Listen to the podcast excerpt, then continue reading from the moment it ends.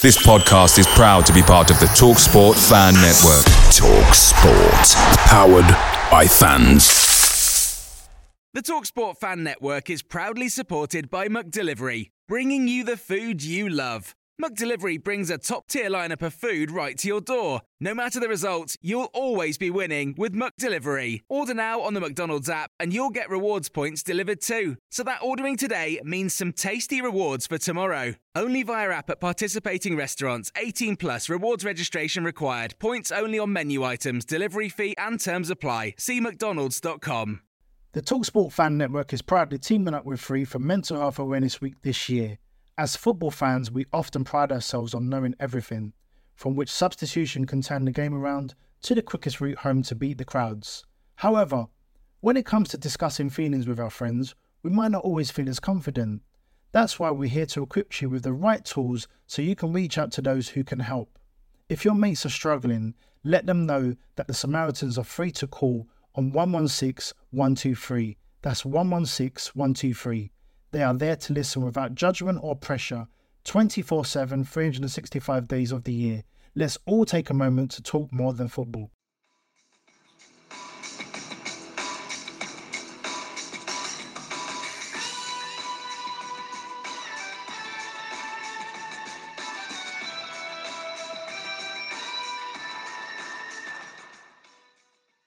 Hello and welcome to another episode of the W12 podcast. Um, we're on episode two of the season. Um, thank you for joining. I'm Ben Platt. I know it's not an easy listen um, at the moment, listening to these QPR podcasts. So, um, you know, thank you for everyone to keep listening. The numbers are going up every week. So, um, yeah, even though it's not going well, people want to listen. So, um, thank you for that. Uh, before we get into um, Saturday and the disaster that it was, let me just introduce who we've got on the pod. Uh, we've got the ever present Duncan McCready. Um, and we also welcome back Jack Supple. Um, Jack, um, I've got a bit of a funny story to tell you, mate. And I've, I haven't even told you. And I want to tell you now. Like, we got a message on um, on one of our socials. And um, and I don't normally interact with them because you never do. You don't want to, but I took the bait this time. So I got a message and it said, Good pod, lads. Where's Babyface? And I, and I, and I um and I said thanks. What do you mean by babyface? And they went Jack Supple in big capital letters. And I put, is that the way he looks, or or is there a what do you mean? And and they put it, both. It's it's the way he looks. And if you watch wrestling, babyface is a term for someone who is a good guy who talk he talks relevant sense and is always and oh, I can't even. It's so funny, and it, it literally. oh. Well, for oh, everyone God. listening, like Ben's that literally crying with laughter here. and it, it, he's a sensible one on the pod. Uh, when is he back? Question mark. Mm. So um, I replied back saying next week. So I'll keep that anonymous, but um, I think Jack Babyface Supple probably is going to be your um, name moving forward. well, that's uh, that's quite the intro, Ben. Thanks for that. I mean, uh, I suppose there's a positive in there, right? Yeah, I mean, but I think after this Watford post, to use a, another wrestling term, I hope I don't turn heel. Yeah, yeah. I don't know what that means, but I, is that, that, you go does bad. That bad, does it? Yeah. Right. Okay. Cool. Great. Okay. Um, I'm also delighted to wel- welcome Clive from Loft for Words. How are you, Clive? You okay? Yeah, no, terrific. Every day's a new success. Yeah, so you know, thanks for having me. Delighted to delighted to spend it with you guys. I just say I never get invited on anyone's podcast when we've just beat someone three 0 It's like QPR's QPR's imploding. Let's get that Loft for Words guy on. This is this is how I end up on everyone's podcast. So it's as if we predicted Saturday, as if we knew it was coming. yeah, yeah. Um, but Clive, I've got a quick question for you that I just wanted to start off with. With all the years you've been sort of, you know, writing and speaking about QPR, it's quick serious question. Um, how where we are now, where do you rate it of how much trouble we are in compared to how we've been and all the issues that we've had in the past? How much trouble do you think we're in? That kind of makes sense. Yeah, I mean, obviously, financial trouble. We've been way worse. Like when we were going into admin and yeah, rattling buckets around, and the club was in danger. You know, that's but it's it's the worst. That team that we put out on Saturday is the worst QPR team I've ever seen. Like, Yeah. Quality wise, standard wise, commitment, like any any measure of a football team, that's the worst QPR team that I've I've ever seen put out. Yeah, I mean, I've, We, been, um, I've been going since we- '92. Yeah, we were in the pub actually um, before the game, and you know when you're waiting for the team to come out, you kind of forget, and it's one minute past or whatever, and every, we were just chatting, and we heard everyone laughing around the pub, and it was like it moved across the pub right to us at the end, and we were like, "What's everyone laughing at?" We thought someone had fallen over or something had happened. It was the team news that had caused that laughter, and and um, like you say, Clive, which I agree with, which we said it's the worst team I've seen. I think on paper for a competitive league game. Um, but anyway, getting in, getting into it. Um, Jack, I'll, I'll come to you first. I don't know if you can try and um, pick, pick through what happened on Saturday and what are your views. Well, I was saying to you guys before the pod, like I think the first thing I looked at was trying to put that defeat into context, really, where that sits, you know, historically speaking. And uh, it was the first time we'd ever conceded four goals in the first half of a season opening game. That's never happened in our league history before. Such was the capitulation. I mean, it's not, you know, it was our heaviest opening day defeat since August 2012. We lost 5 0 to Swansea under Mark Hughes. And outside the top flight, it was the heaviest opening day defeat since August 6, 1965. We lost 6 1 to Brentford in the third division. So, I mean, it's just one of those historical like checkpoints that we seem to be really enjoy putting up in the last few years. You know, they seem to pop up all over the place, records like that.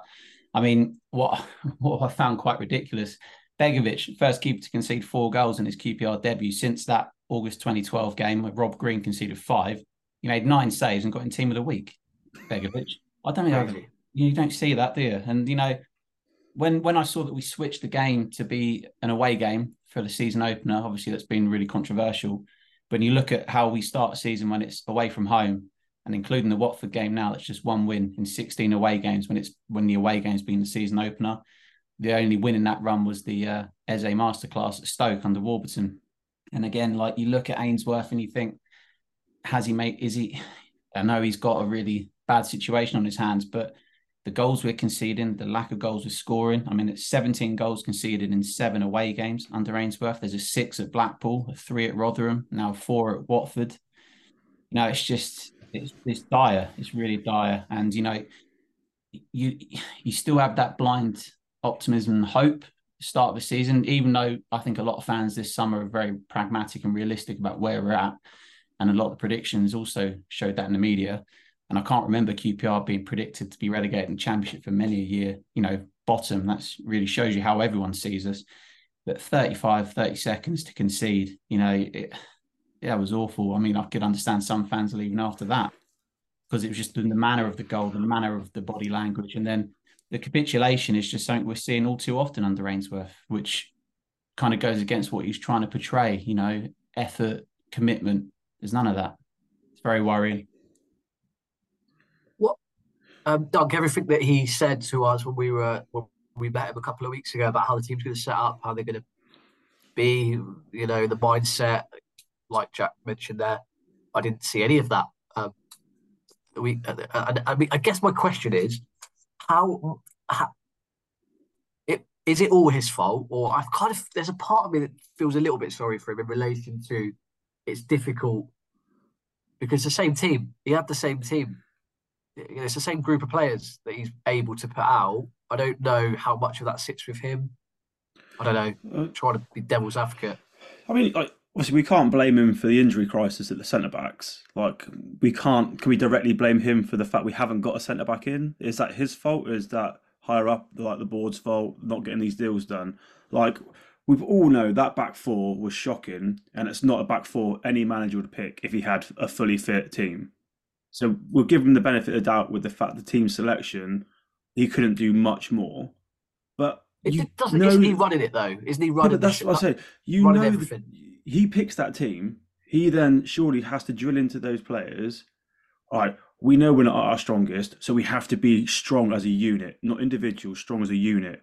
Keep it tight for the first 5, 10, 15 minutes at least. Just be hard to break down. Don't do anything silly. Stay with your runners. Stay in shape. Uh, we didn't do that for more than 20 seconds. Literally, the first ball over the top, players were dragged all over the place. Like Dozzell, I don't even know what Dozzell was doing. Um, Ozzy, I don't even know what he did. He let his runner go. It was literally like centre backs went, see you later, massive gap, ball straight over the top. I want to be critical and say Begovic could have done better, but 30 seconds into the game, he's not expecting to be pretty much on a one on one. So, absolutely. well, give him the benefit of the doubt with that. Clive, I don't know if you've got anything to add to that. And also, um, what's going on with Chris you, what is there? He, when he spoke to us in all summer, he told us he's in the best shape of his life, and we we desperately need some sort of attacking presence. And he puts him on the bench for an unfit Paul Smith. Well, to I mean, to add to what what was said there, and you mentioned, you know, we obviously met him, and I did an interview with him a couple of weeks ago, and he said all through the summer that it's going to be difficult. You know, it's going to be backs to the wall. It's going to be a fight against relegation and whatever, and so that's got a few people's backs up. We might, you know, we might come on and, and talk about that.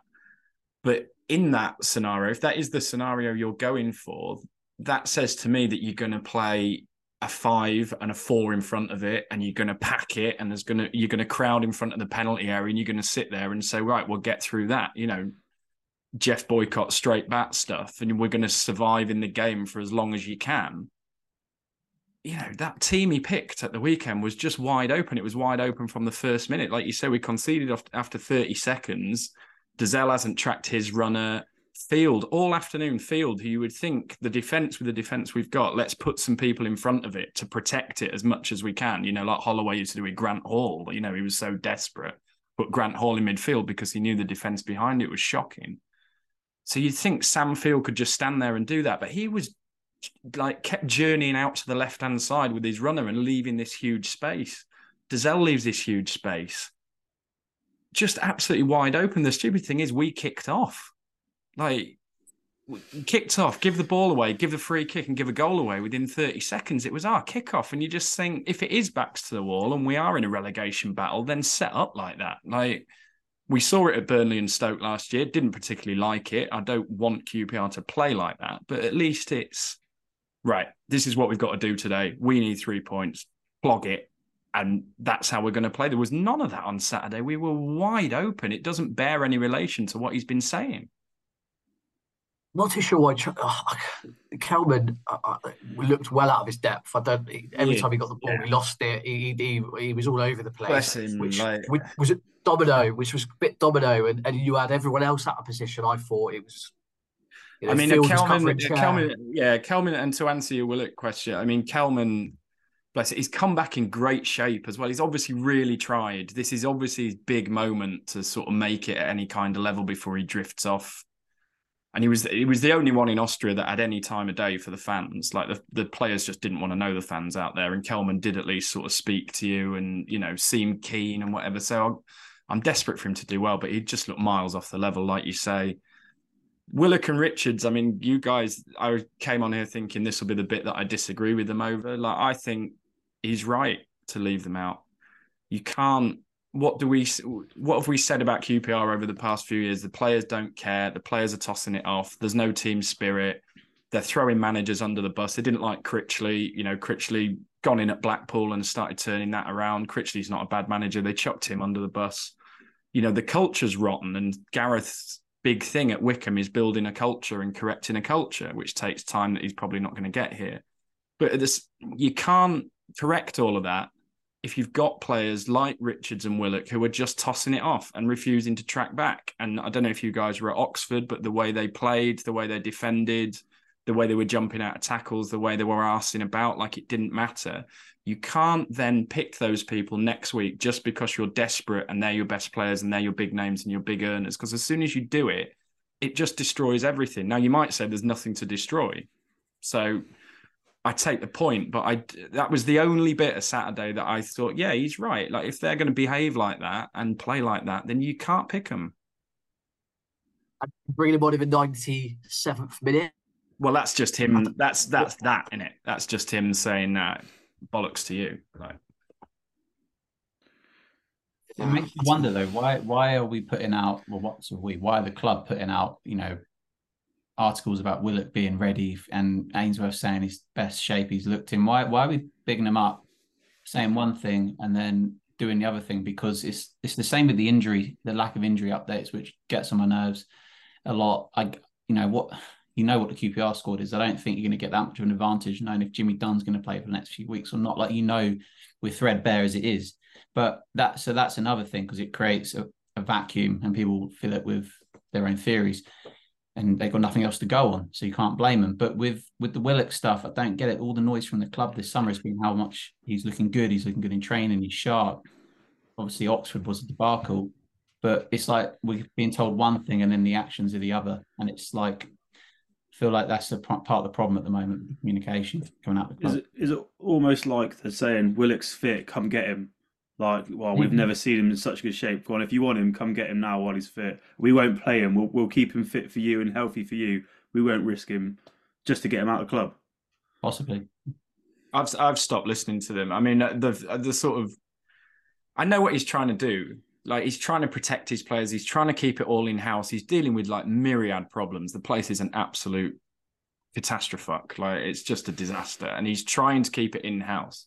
But you saw what happened when Critchley brought it out in the open and said, "This lot don't care. Their mentality's in the bin." They just chucked him. So I, I do appreciate what he's doing. I don't understand what he gets out of sitting in a room with us guys on the Thursday and saying Paul Smith, nothing wrong with him really, little bit of a groin. He'll play at Oxford on Saturday. Like literally two days later, we're at Oxford and he's not there. Like, I what does he get out of doing? I don't understand what he gets out of doing that. In like, I just, I just, so I've, I've basically stopped listening because they're not telling the truth. Like he said that they, he said again on Saturday, the lads gave me everything they've got. Yeah, he was holding on to a second half performance where Watford have been told at half time, just just chill, lads, right? Just chill a little bit. With first game of if that game was any other game of the season, if we were talking mid season or you know two months down line, that would have or could have, probably would have been six, seven, eight nil. I, I- you know, so uh, and he's holding on to that as which uh, I, you've got to hold on to something, I guess, but it's just a little bit frustrating. But we, us fans are listening to it, and we we know you know we're not stupid. We do we we watch the games.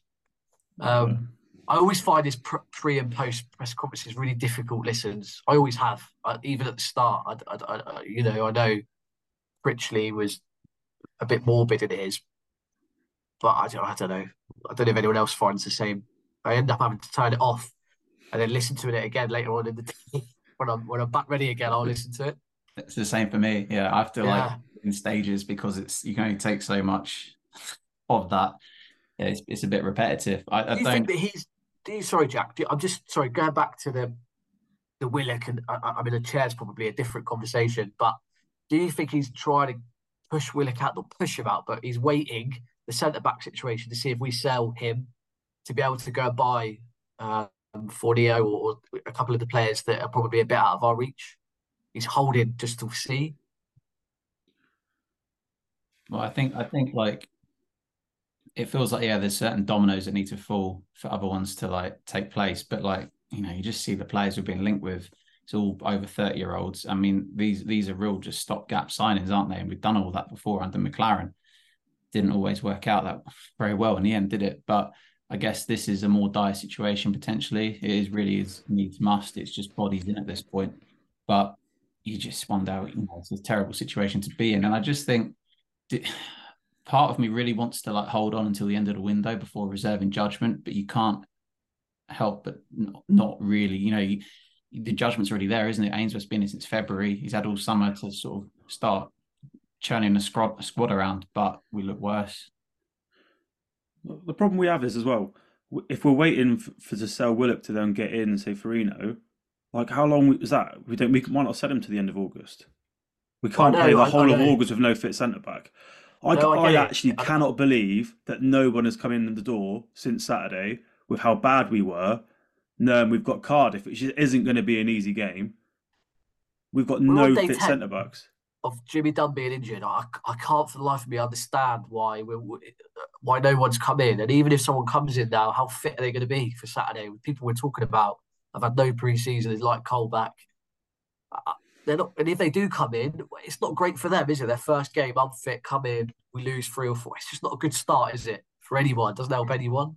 It's the re- it's the reason that Jack has given that we're in an FFP situation where you have to you are having to wait for someone to go before we can do anything. We can't even pay four hundred thousand for Chris Forino. I think you know I noticed the Wycombe manager in his interview at the weekend they got Yeah, beat, beat at home and he said Forino's had his head turned. You know his head wasn't in the right place. I think we're basically trying to sort of bully Wycombe down to only charging us 150,000 base. That's the situation we're in because the FFP headroom is not there until somebody leaves. And let's also be perfectly honest about it. Chris Forino is not very good.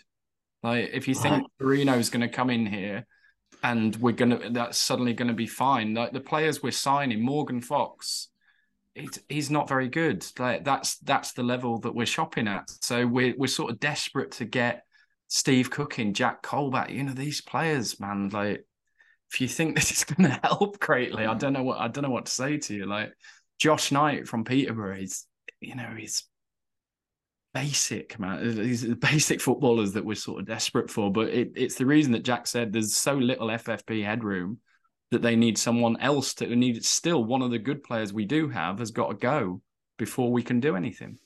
But the Mike, do you have, have have, you got like a have you got like a layman's term, like quick summary of our how bad or, or where we are from an FFP? I know, I, you know, I know the numbers are out there, but just a quick like how close to the line are we? Like how many would even selling Willock for eight, nine hundred thousand, a million do anything? Would that still mean we can't buy anyone? Uh, yeah, probably. I mean, like I say, if you can't pay four hundred thousand pounds for Chris Forino from Wycombe, that shows you how right on the edge we are. And also, like if you come to talking about whether you're going to replace Ainsworth, you know, you've got it would probably cost you that to pay him off. So you've got that's another sort of question to to come on to. Like this, the simple things you've got to remember with FFP are it's a rolling three year period. It never Yeah. resets. You don't do three years and then start another three years. It's a rolling three year. You're allowed to lose 39 million pounds in that three years. We've been fine for a little while now because we sold Eze. So we recorded a loss in that season of four million pounds with your disallowable costs that aren't counted towards FFP. It basically meant we lost zero. So that's brilliant while that's in your three year cycle. But whatever we lose this season is replacing that in our three year cycle. The Eze sale has gone. What's what is hasn't gone is the 25 million pound we lost trying to get promoted under Mark Warburton. And I know everybody says, how did we lose all that? You know, we didn't spend transfer fees. We did a little bit. You know, those loans, Andre Gray is expensive. Sam McCallum is expensive. Um, you know, and teams in our division don't breach FFP with transfer fees. They breach it with wage bill. Um, so, you know, we had a wage bill of 28 million pounds that season. You can't do it. We've got the 25 million pound loss still in our three year. The Eze sale has gone. So you now have to this season basically lose the same amount of money you did when you sold a player for 20 million quid. So if you can't sell another player for 20 million quid, you've basically got to find 20 million pounds somewhere else. And that's by selling players and just hacking the wage bill down like so aggressively to the point that we've now got a team on the pitch that isn't even a League One team, in my opinion. it's still it's depressing listening, isn't it? Like the whole FFP thing. I just I feel like it just really affects Championship clubs and doesn't like the Premier. Look at Premier League teams, and they just seem because they've got the sponsorship deals. It's so much bigger than all of ours. It just doesn't seem to be a fair playing field. Yeah, Even- it's, it's there to keep idiot scum like us in our place, and you know the bigger clubs just get further and further away. That's that you know that's that's what it's there for. But you know it is what it is. Those those those are the rules. There are other clubs in the Championship. I look at Cardiff and think how are they complying with the signings they're making and things like that. I don't. There's stuff like that that I don't understand. Um, but you know it is it is where we are and you know people say the board need to spend money show ambition and all of that it's just simple maths they can't i'm sure they would absolutely love to go out and sign 10 players this board you know but that's how we've got into this trouble again because the first chance they had after they sold Eze they went out and signed loads of players and that's how we've ended up back here that's you know that is what this this board does that's I the mean, other thing the other thing i'm worried about now like when you bring it you we're so desperate. You're bringing in stopgaps. Jack called them stopgaps. Stephen, um, Jack Colback. Jesus, I nearly call him Stephen Colker there. Can you imagine? um, you're bringing Jack Colback in, but you're having to give him a two year deal with a third year option. He's 34 next month. so you're already creating further problems. Like we've just had to pay Stefan Johansen off. You're creating a problem for yourself again next summer or the summer after, where you're going to have Jack Colback on a contract you don't want him on, possibly in the division below. But we're now having to do that just to get him through the door. It's like, you, you Yeah, think, we- like with the to maneuver in this market, we've obviously still got to sell a chair, a field. I mean, as you said, the fee for Willock probably won't touch the sides, but someone like Sam Field, you see rumours today online, Rangers, Burnley. I mean, I, I wouldn't really trust the Football Insider. You know, it's not Bible, is it? They're quite like hit and miss, I find, with their rumours. But you know, I just think like with Sam Field, what's his contract situation? Has it? Uh, do we have an option, or is it running out next summer? don't know if we've got an option. One year, don't know if we've got an option. Basically, every deal we ever do seems to have an option on it. But again, you're not allowed. You know, they never tell you. We're not allowed to. We're not allowed to know. So, Yeah, but yeah, if, he, if he's only got one year left, then you're immediately setting that at a cer- certain price level. I don't know. I don't know what to say. I'm trying to. I'm trying to find something mm. optimistic to say, but there just isn't anything. Like, Uh, this is the problem, isn't it? It's constant. Every single time, every single summer, we've got a player. We're saying, how have they got down to the last year of their contract? And Yeah. we've got no bargaining position. But it happens every summer. Yeah. Like, why are we not getting these contracts renewed properly? Then we give what Niko Hämäläinen what a six, seven year deal.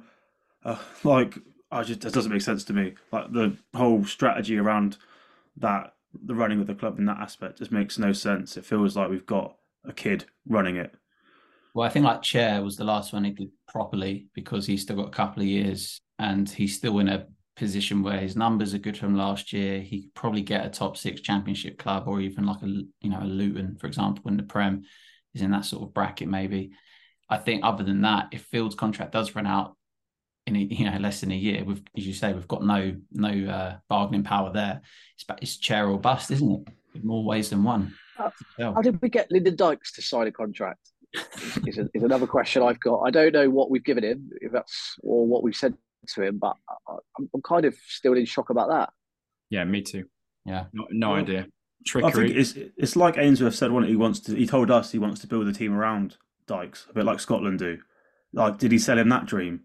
Did he say, we- "Hang on, we've let Steph go. I can give you a bit more of his wages to top yours up"?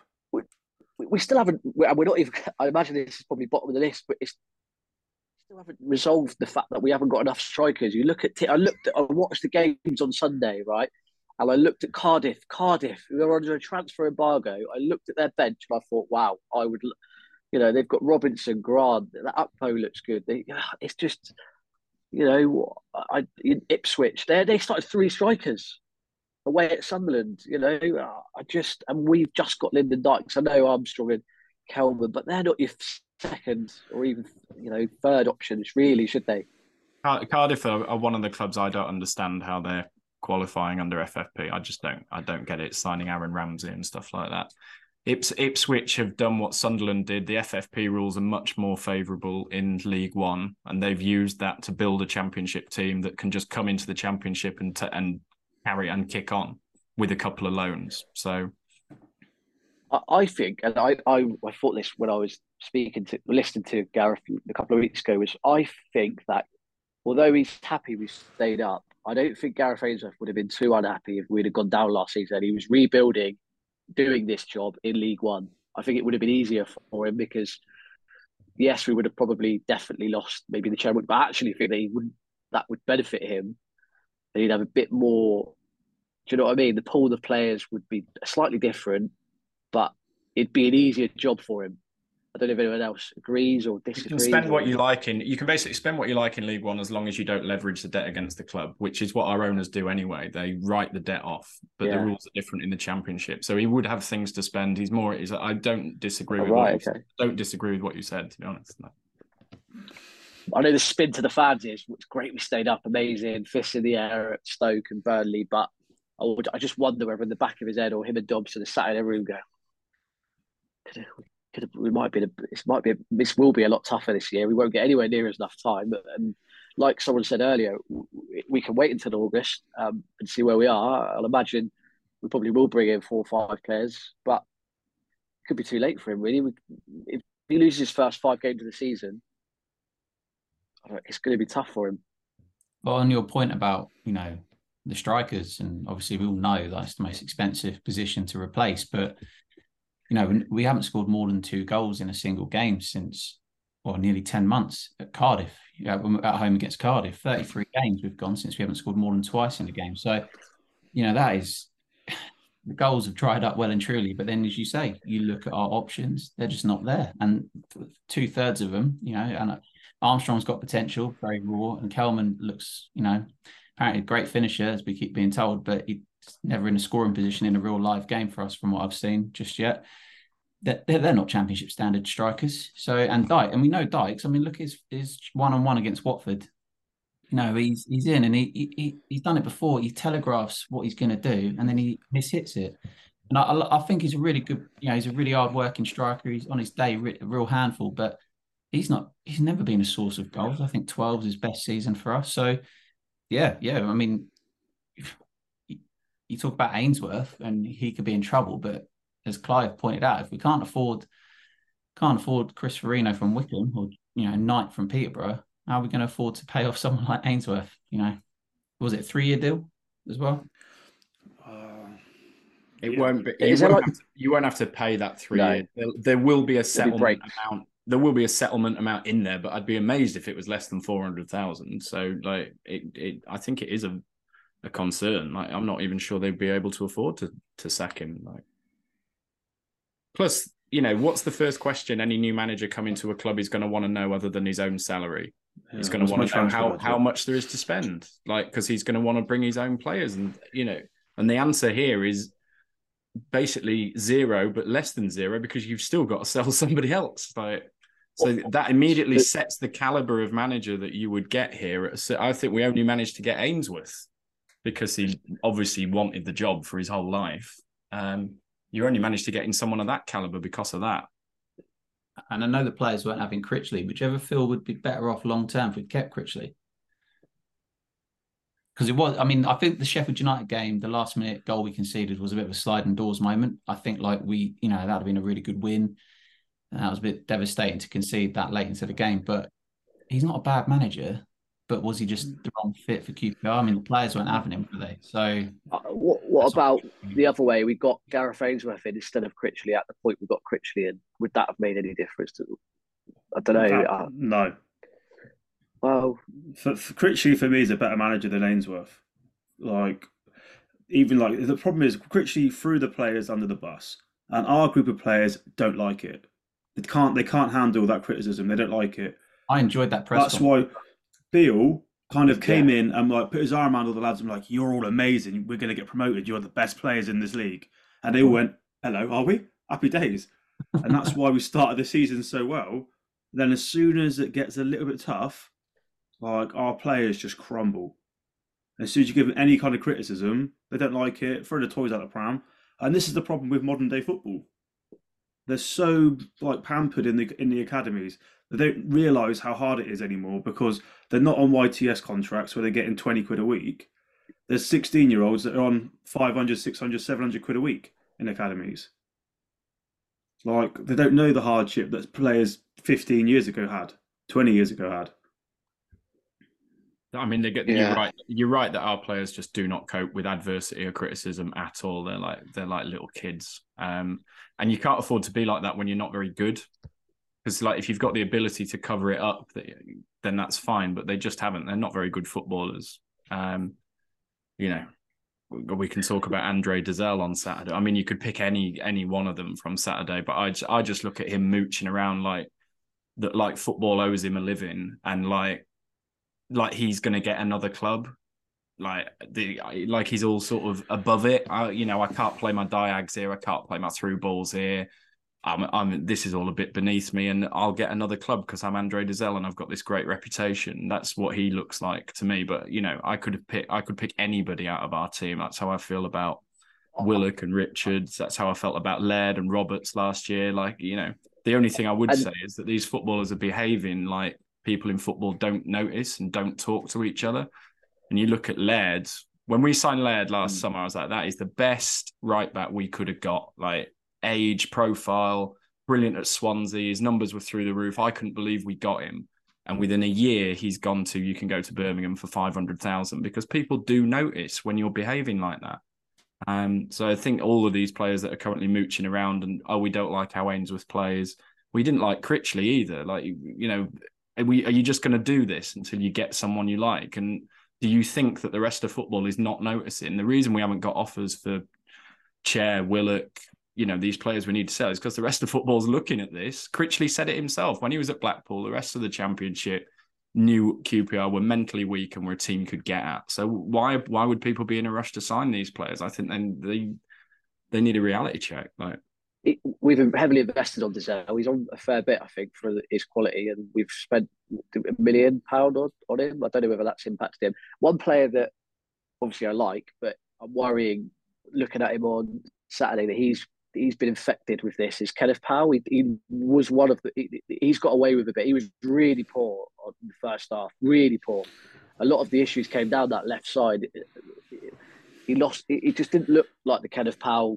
Definitely, you know, even towards the end, he was still half decent. Picture the scene: all of your mates around. You've got your McNugget share boxes ready to go. Partner this with your team playing champagne football. Perfect. Order McDelivery now on the McDonald's app. There's nothing quite like a McDelivery. At participating restaurants, 18 plus serving times, delivery fee, and terms apply. See McDonald's.com.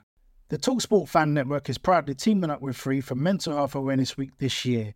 As football fans, we often pride ourselves on knowing everything, from which substitution can turn the game around to the quickest route home to beat the crowds. However, when it comes to discussing feelings with our friends, we might not always feel as confident. That's why we're here to equip you with the right tools so you can reach out to those who can help.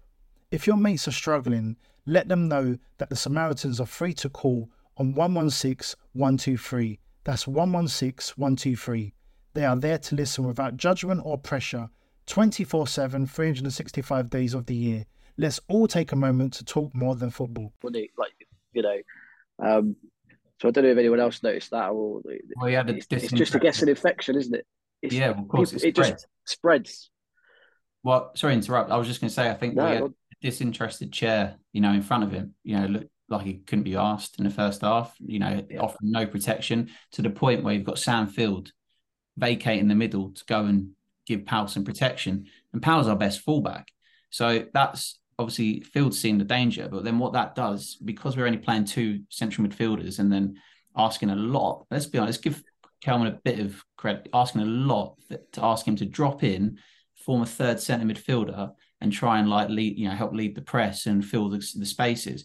And when Dozzell can't be asked to track track anyone, just you know meanders about, and you've got Field trying to do the running of two people, it leaves all these open spaces. And I just think, yeah, I worry Ainsworth is not getting the best out of chair. Uh, clearly, Warburton and Beale did. Um, and that's a very you know specific style that you know the team was built around him. We're trying to bypass him in under Ainsworth. He that's, looks completely checked out to me. Just got complete like packed his just completely checked out, absolutely desperate for his phone to ring between now and August. But again, like people are watching, they're seeing what's going on at QPR. Like you, you, why? His numbers are through the roof, and you know I love Ilias Chair. I think he's our best player. You know, try until recently has been trying his heart out. Probably deserves a move and whatever, but I just can't believe anybody would watch a QPR game at the moment and want any of the players. But he just looks like he's already on. You know, his bags are packed and he's ready to go. To me, like. Well, I think uh, uh, an ex colleague of mine at Opta, uh, Matt Furness, he's a Watford season ticket holder, and he was there, and he usually we give each other a bit of you know, grief over the games, and we've had a good record against Watford in recent you know seasons, but he gave a pretty honest assessment to the point where I think he felt sorry for us a little bit. He was just like, yeah. "Why? What? Why have you got? Why is Ainsworth not even try and incorporate Chair or Willock in the game? The fullbacks, you know, so out of their depth. You know, he just said it's it's an absolute mess. Any any manager that's at QPR and isn't trying to get the best out of Chair and then maybe Willock. We know the situation with Willock, but this is from an outsider looking at is insane. Yeah. So, you know, and, and let's be honest, like there are they're the players that are going to win your games. I think we can all agree with that as fans. Having seen us over the last few years, I don't get it. And this is my biggest bugbear. You know, we've got a good manager will try and get the best out of what he's got and play to their strengths, not enforce a style on a team that's not set up for it. So that's my main concern. What, another thing I noticed on Saturday was I can't remember what minute it was. We were three 0 down, and, and the board went out, or someone was injured, and and, and the Watford manager he, he, had all of his players around, barking orders at him. Literally, had three or four players around him doing this, pointing. I, I looked at Gareth Ainsworth, and he, he, he was just he, anything. Wasn't at that point he should be shouting at people, do this, do that, giving instructions, and he just did. He was just not doing anything. So you know, you can yeah. read more into that probably than, than it is, but it's just. but after the second goal, he had his head in his hands anyway. we went to as soon as they scored the second, he was there at the touchline like this, like already didn't have a clue what he was doing from that point. Like he made a big comment about being stronger from defensive set pieces. We had every single player in our box for corners. We had no out, even if we won the first ball, which we yeah, didn't win we didn't win a first ball, and then we let the, the third goal came from a corner. I think it was what Ilias or Kenneth got out jumped at the front near post. Smyth. They're not going to win. It Smyth, Smyth. Like, yeah. I knew it was one of our shorter players, but like, do you know I mean they weren't going to win a header? So why have him in the box? Why not leave some players further up the pitch for an outlet? That means Watford can't put as many players in the box. Like Watford's goalkeeper from the first half was playing as a CDM. He literally was. I don't think he. I think he had two touches in his own box. Yeah. Every, all his other touches were literally like near enough the halfway line.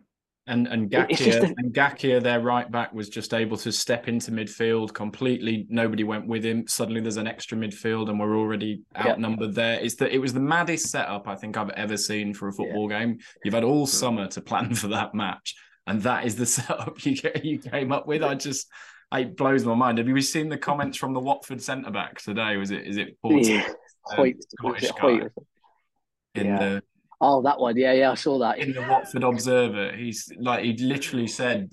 I don't know if QPR have watched me have a bad game or whatever, but could not believe how much time and how many touches and how many passes they let him and Hoedt play out from the back. And like yeah. that's what the opposition are saying. They literally couldn't believe what they were facing.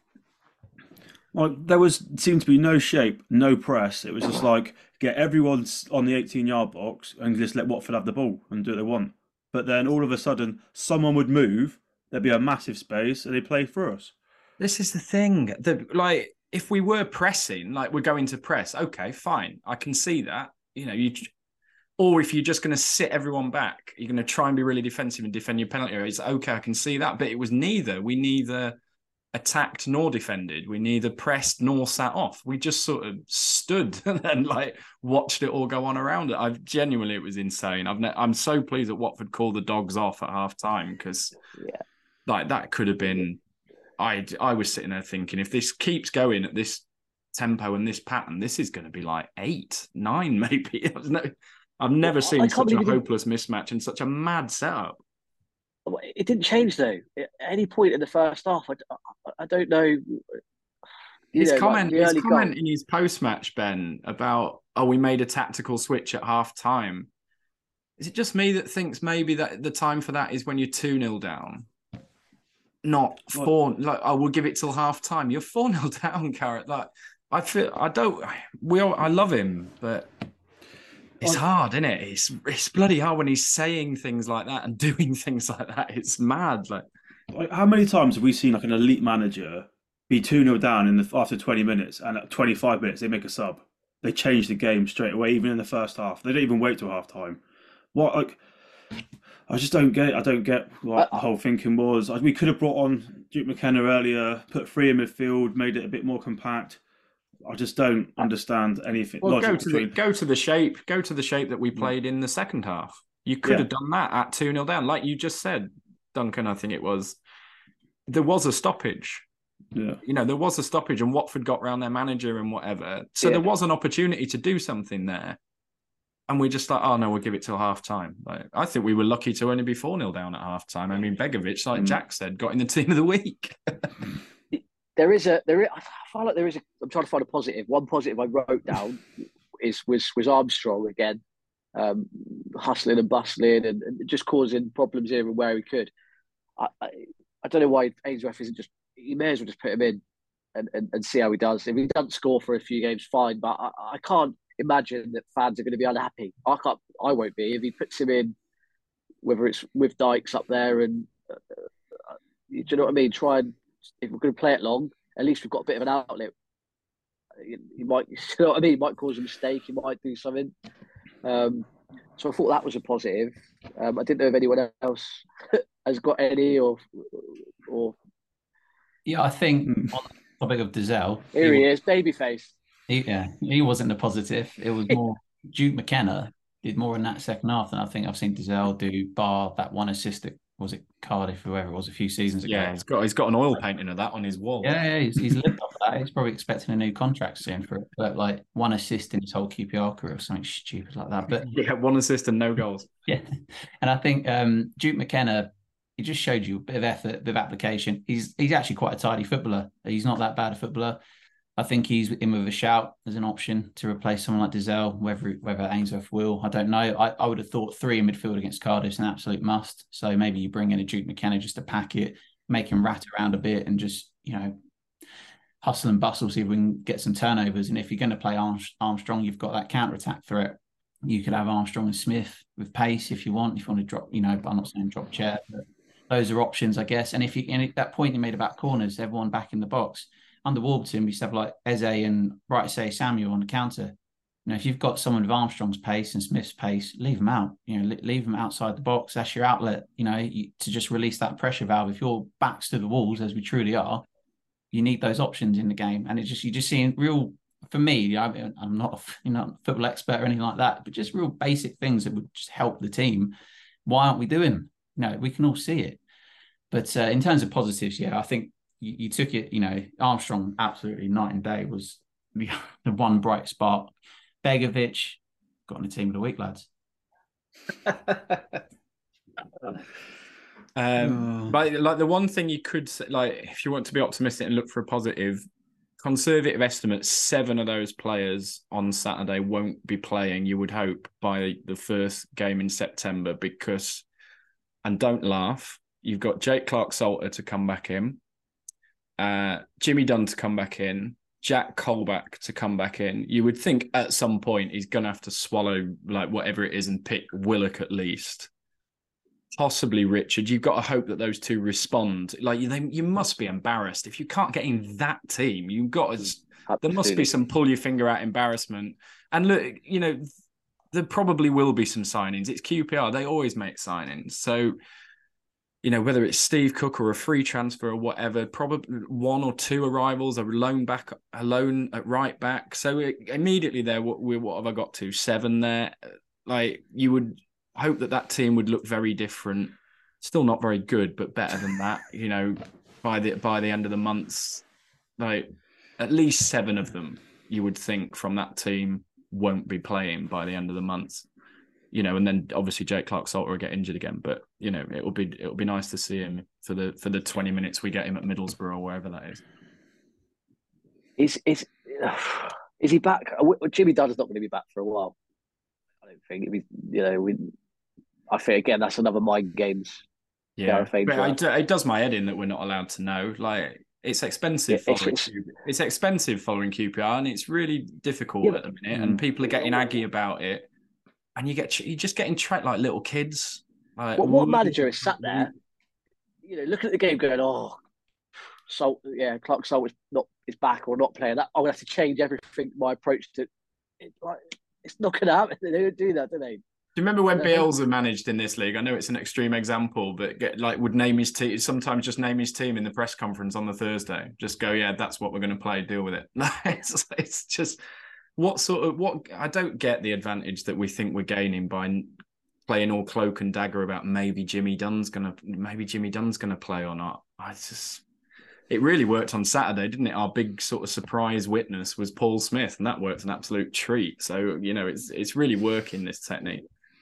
You know, someone mentioned it that day, and it was a really good point actually, and, and one that, that, that we we we is we're being enforced to is that we are like I mentioned it earlier about we are ruining players because we're having to play them like Gubbins now. Like I don't know if he's ever going. Like I know it was his opportunity, but it was probably the worst opportunity he could have wanted to make his first appearance in, right? And he he's probably never going to come back from that, right?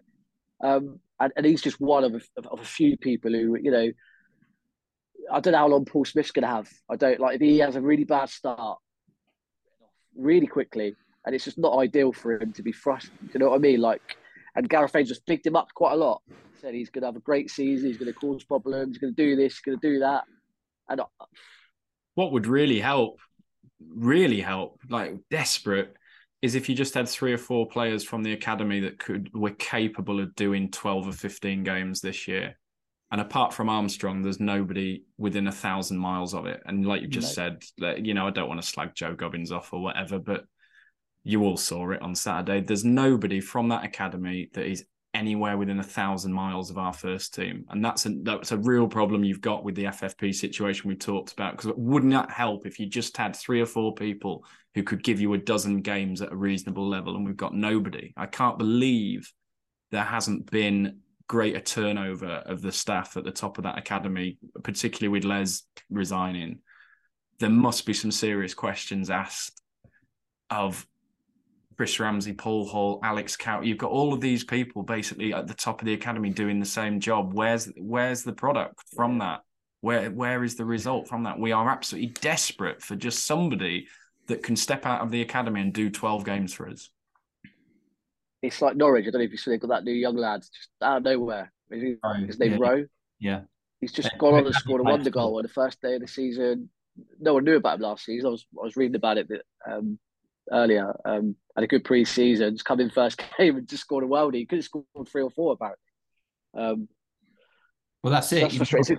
Norwich had like Rowe and Idah, both from their academy. They won 2 1. Both goals came from their academy. You look at Bristol City, they got four or five. They're about to sell one for 25 million. You know, I mean, this is how you do it. I mean, so it's, and how much, I dread to think how much money's been spent on all the staff and, you know, the infrastructure and everything like that. And they're talking about, you know, how great the training ground is. And, you know, they've got, they need to start putting through, you know, where are these young players? Where, you know, how long do they need? You know, why, why, Their, Yeah, I I mean, their, def- their defense, and you'll have seen it in the interview that we did with Les last year, is that they've lost 13 players. 13 players have been poached for £700,000 over the past few years under the EP3. And that, you know, that's the reason that the, you know, it's, it's half a defense, I guess. But Paul Hall is now on the bench for the first team. He's never sort of gone back since he was caretaker manager. And like we see Chris Ramsey on the train back from all the first team away games. He's always sort of further down the carriage. But if he is he meant to be, what is he meant to be doing? Is he not meant to be watching the academy games? What is he doing? Traveling to the first team games. What is he contributing for his salary for for doing that? I just. I, I just I'm it's one of the many many things that mystifies me at, at the moment at QPR. Like if you're skint, start behaving like you're skint. Why have you got these people kicking around on presumably decent salaries, not producing, well, not producing anything? I look around at the championship as well, and I literally, I, I know it's only one game, and I know, but I, I look at squads and I look at teams, and I think, who, what three teams are going to finish below us? I don't. I, I had to do that last I week could- for the season preview, and I like I don't Yeah. believe it. I think we're finishing last. I think it's the just, but I came up with Sheff Wed, Rotherham, and Huddersfield, but I don't, I I don't, I don't, I don't believe it. Like, I don't believe it. I saw some people say Cardiff, but then I looked at their front four at least. No way. Well, bloody They look pretty good. To, they look pretty good to me. I watched that game. They looked Bowler's He, an um, inspired signing, you know, and you, you think of Karlan Grant on the left, and you had uh, Ugbo up front, looked pacey, hold the, held the ball up, got a goal. Aaron Ramsey, n- not for me, but like the- those those three signings, uh, you know, Well, they haven't. we couldn't I've- dream of that. And that goes back to speaking. Guy's point. How are they complying with FFP doing that? But Well, Yeah. I was I was speaking to a Cardiff fa- fa- fan yesterday and, and, and asked him that exact question, and his answer was, and I don't know how true this is, that they haven't spent anything. They haven't had any money because the they it, the owner has had all his assets frozen, and also whatever is it the leisure industry in, in wherever he's from has been really poor because of COVID, which has carried on a lot longer than here. But this last year, it's all opened up, and his income and, and he's been un, he's earning. So that's why they've paid off the um, fees for nonce. They paid that off like a few Oh, weeks ago. They, he's invested back into Cardiff again, so hence why they, you know, I know they can't afford to buy fees. They can't. They're not allowed to. But he's just like say offering wages and bigger wages and bonuses to, to clubs and stuff like that that they can do still apparently. So that's how. So I don't know how true that is, but it looks like that's fairly true. Is, But, do, we um, think, do we think Gubbins is going to have to mark that Ugbo kid on Saturday. I, I watched him against Leeds on Saturday, and I, I like from behind the sofa almost watching him crawl over Liam Cooper all afternoon and thinking, what are we go- What are we going to mark him with? One other question I've got, which is always a one, I always forget to talk about it, is what do our scouts do? Do we have scouts? Cub Scout. Scouts, Recruitment scouts or opposition scouts? recruitment scouts. Do we have any? Do any Yeah, I mean, there's a whole recruitment. There's a whole recruitment department there, led by led by a head of recruitment and a data analytics and whatever, and they seem to be going down that path for a while. Coming back to the Critchley point, at least sort of Critchley followed on from Beale, who followed on from Warburton. They were quite similar appointments, and we seem to be going down that line more. Younger players, you know, data analysis, recruitment, and then last summer you basically Beale agreed to come as long as you didn't sell Chair, Dieng, and Willock, and as long as he could basically bring loads of his boys with him. And you, you should have just said no to that all all Yeah. the way through. But at least the Critchley appointment sort of follows on from Beale. Now you've gone for a completely different stylistic manager, and you're just letting him make it Gareth Ainsworth FC, like just signing Morgan Fox and people like that. they the club thought that, uh, that Ainsworth, we said this on the pod recently, that his his motivation, his persona, his positivity would rub off on the players. He'd get the results they were needed. We'd get to the summer and we'd sell someone for a bigger money than what we have. I think that was the that was what they thought would happen. But we can't sell Chair. Really, no one's coming in for him, are they? Uh, not for the money that we would want to sell him. Same with Willock. We've sold Dickie and Dieng. I mean, they were they were four, five, six million pound players a few a few seasons ago easily. So I, I just think that's all contributed to the mess we're in now. If you were to get Uh, rid of Gareth, though, and like I say, with no money to spend, it sort of sets your caliber of replacement. Are you going to ha- are you to go and get a, re- a replacement that plays a similar style, or are you No, then I don't know. are you then going to have someone coming in and trying to teach Morgan Fox to like play out from the back, like Well, because that's what we've done. We've gone completely the other direction. Like all the babies, all the bathwater everywhere. Right, we're just going to go. We're going to be Gareth Ainsworth FC, and he's going to sign all the players, and this is how we're going to play. Yeah, I mean, the, the board would need some sort of, you know, they would need to hold tight if we have a really poor start because it, and you can't have what we had with Critchley because that was just they should have they should have moved on quicker than they did really, but they didn't. But you don't want that situation again, do you? Where we're just losing every week. Every there's nothing there. There was nothing there with Critchley, was there? The players had gone, the fans had gone. He had to he had to have gone. Do I don't know. Doesn't this always fall back as well to why we haven't got a director of football anymore? And isn't the director of football's job to make sure the club has a philosophy and that managers come in into that philosophy, not we hire managers and we go with their philosophy? That's meant to be it. Yeah. Yeah. That is meant to. My problem with, and look, we've just spoken about the lack of people coming out the academy and Chris Ramsey and whatever. That's on Les, you know, and, you know, you can criticize him for that. My big problem with the director of football is we sort of had it, but we didn't have the, the system in full. Because as you've just said, exactly that. If you've got a director of football and Mick Beale comes in and says, Well, I'm only coming if you don't sell those three players and I'm allowed to bring in five of my own, under a director of football system, you just laugh at that. You're just like, Well, absolutely not. And you know what happens too often still at QPR is we we go along with the director of football for a while, but then Tony, you know, Tony Fernandes turns up and tells you you're going to appoint Steve McClaren, or you know, last year we're going along right. Beale similar to Warburton, Critchley similar to Beale, but it's not going very well. Amit turns up and says, "Right, you're getting Gareth Ainsworth," and it's like that's not how the director of football is meant to meant to work. You've now got a situation where literally it just seems to me that it's like I say, you Gareth Ainsworth is turning it into Gareth Ainsworth FC. Like, Well, well, he said that he's in control of everything when we were there. I don't know if you. yeah, he did, yeah. Yeah. Terrifying. He went, But he "I- said that. He said that hmm. as if it was a positive. positive, and Yeah. and I was Yeah. sitting there with I was sitting there with Jack at the back, just that oh my god. And you, you know, it's about that director of football. You, you did, there was a lack of clarity in what he was responsible for the whole time in his tenure. Um, whether that's just to protect him in the job or other people around him, and how everyone made the decisions, or a lack of standards at the club. But like, they didn't commit to that strict of a director of football role, did they? Because you said about Beale, that's correct. Under Warburton, we signed Wallace, Dom Ball, Don Baggio, Andre Gray. Yeah. Players that Warburton's boys from his old clubs, Watford, Brentford, etc. So how much of that scouting was taking place back then? Back to your point, Ben. We've got, you know, a recruitment department, but are the managers that we employ listening to them? And are they overruling them and just picking the players they want? You know, Beale was a prime example of that. He seemed to know everybody that came in, you know, suspiciously. So, no, you, you, now it's even worse. You know, allowing you know Ainsworth to have free reign and look at you know again. I feel like do we nip it? Do they nip it in the bud? Can they afford to nip it in the bud? Is this a complete disaster train wreck, or do they let Ainsworth build a team as much as he can in his image and then hope for the best until January or if he makes it that long? Mm. Wait, you know what? What? What are the alternatives if they want to get rid of him further in the season? Warnock, you know, God, you're going around in circles. So you just we, we can't get Warnock.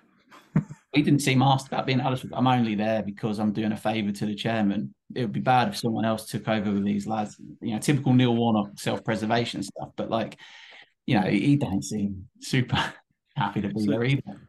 My big problem There's is somewhat if we, we give Ainsworth the summer, get to the end of August, he's brought in the players he wants, and we're still rock bottom. We've lost all five games, haven't scored. Uh, we're about minus twenty in goal difference. Like then, what are we doing? We, we already could be right off the pace. Uh, th- th- That's the biggest issue though with the club, isn't it? Is we're so reactive and we're not proactive. I always say it. There's just we always it's always like something's a surprise to us when it happens. Like it's, and, and and that's a scenario which could very well happen. So I'd expect the board to be going right. Well, what what do we do? Do we hold tight? And I guess it all depends on the, the manner of the defeats as well, doesn't it? If you you know if you start losing like four or five nil, that changes everything, doesn't it? Really, if you play well and lose one, you know, one nil away at Southampton, it's not so bad, is it? Really, you know. Did you see the article about um, the Bloomberg art- article about uh, QPR apparently looking for investors? Obviously, in the post Fernandes. Yeah.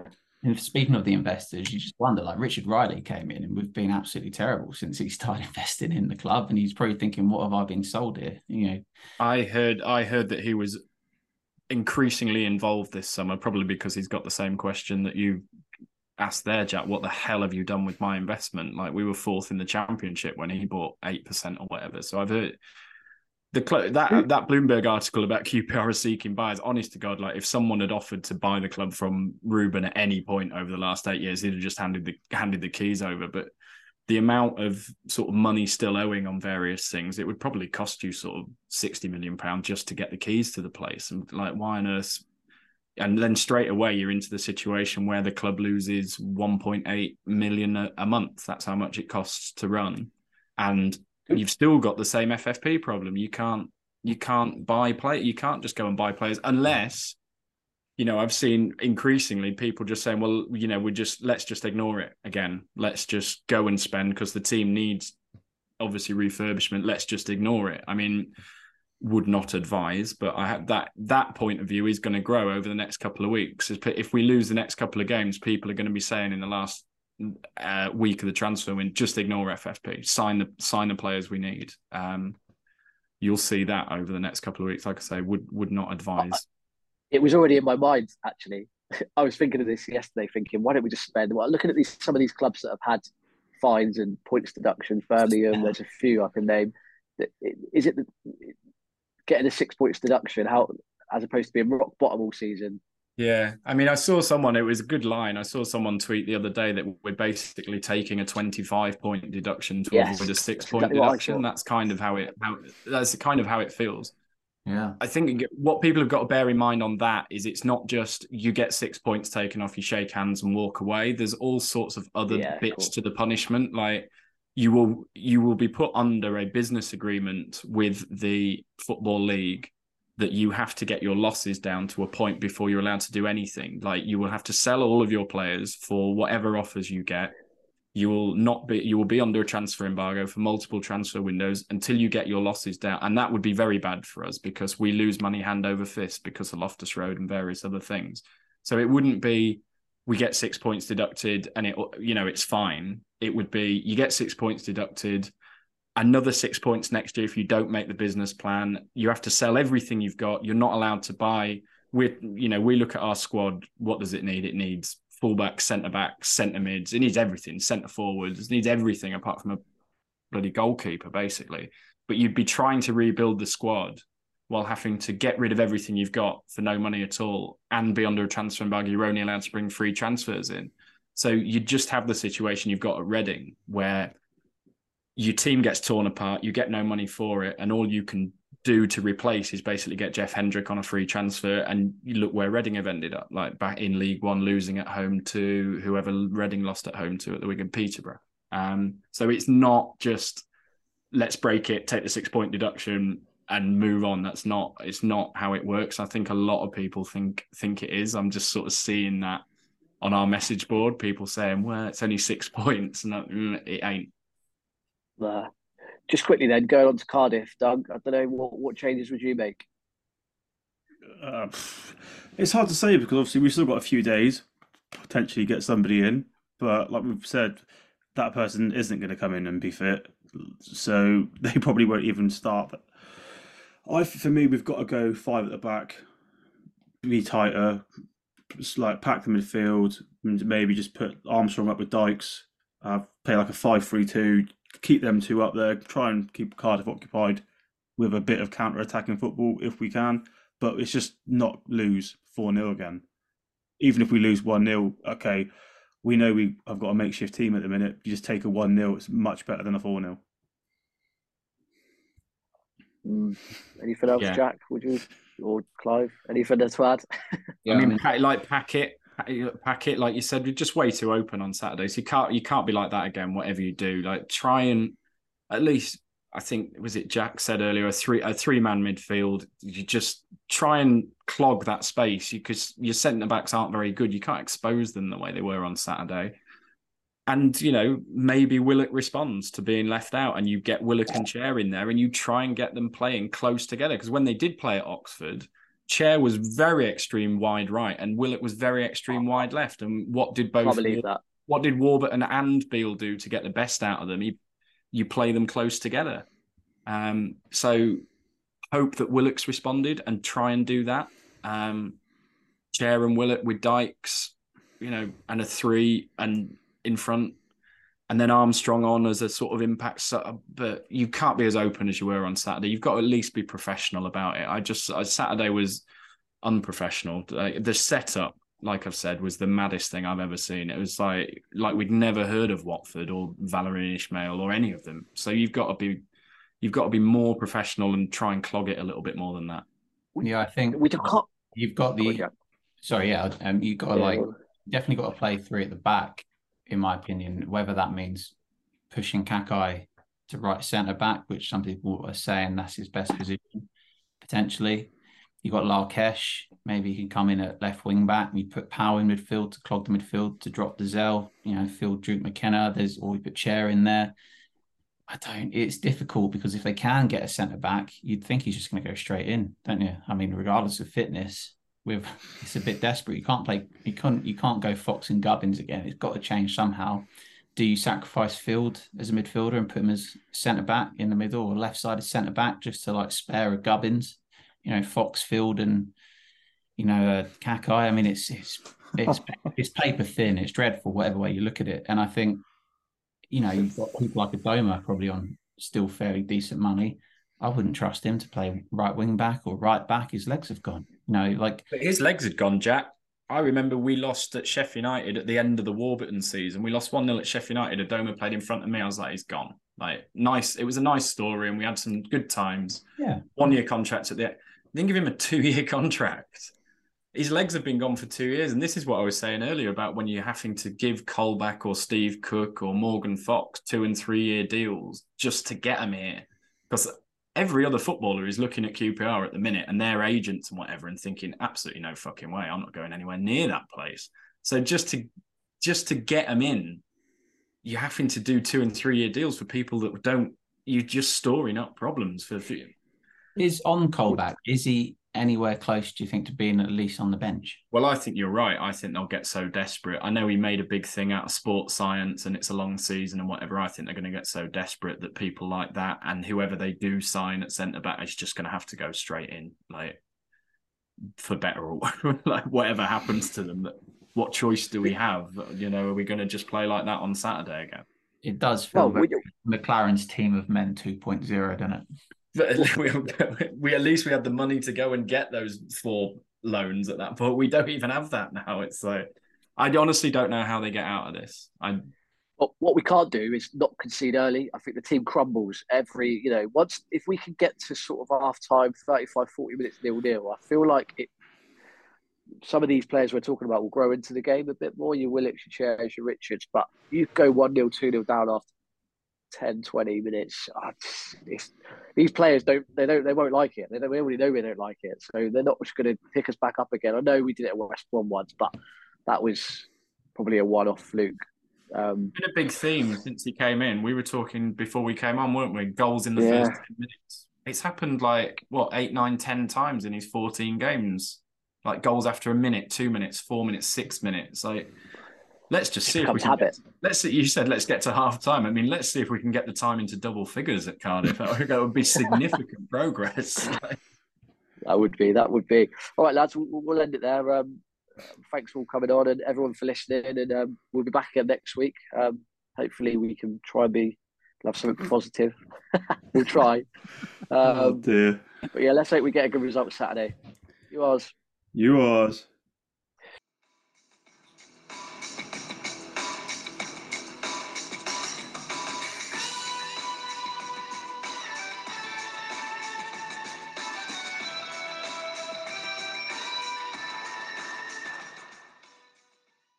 Talksport Fan Network is proudly teaming up with three for Mental Health Awareness Week this year. Beyond the pitch, beyond the results, we're here to connect fans, getting them to embrace the highs and lows of supporting your club because we're not just fans, we're a team. With two in three football fans having struggled with their mental health, we understand that life off the pitch can present its own challenges. That's why we're committed to ensuring you have the tools to stay connected with your friends and fellow supporters. Take a moment to connect with your mates. A simple text or an open conversation can make a world of difference. And if they don't respond right away, don't hesitate to follow up. Let's all take a moment to talk more than football. Away days are great, but there's nothing quite like playing at home. The same goes for McDonald's. Maximise your home ground advantage with McDelivery. Order now on the McDonald's app. At participating restaurants, 18 plus serving times, delivery fee, and terms apply. See McDonald's.com.